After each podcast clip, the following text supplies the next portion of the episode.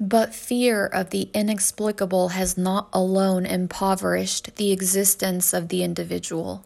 The relationship between one human being and another has also been cramped by it, as though it had been lifted out of the riverbed of endless possibilities and set down in a fallow spot on the bank to which nothing happens. For it is not inertia alone that is responsible for human relationships repeating themselves from case to case, indescribably monotonous and unrenewed. It is shyness before any sort of new, unforeseeable experience with which one does not think oneself able to cope. But only someone who is ready for everything, who excludes nothing, not even the most enigmatical, will live the relation to another as something alive and will himself draw exhaustively from his own existence. For if we think of this existence of the individual as a larger or smaller room, it appears evident that most people learn to know only a corner of their room, a place by the window, a strip of floor on which they walk up and down. Thus they have a certain security.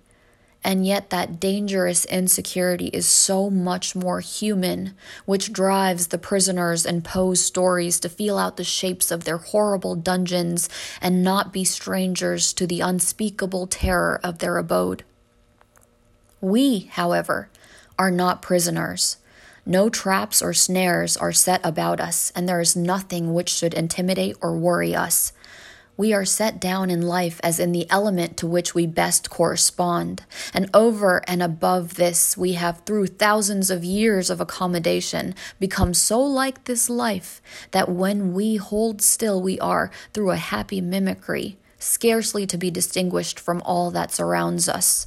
We have no reason to mistrust our world, for it is not against us. Has it terrors, they are our terrors. Has it abysses, those abysses belong to us. Our dangers at hand, we must try to love them.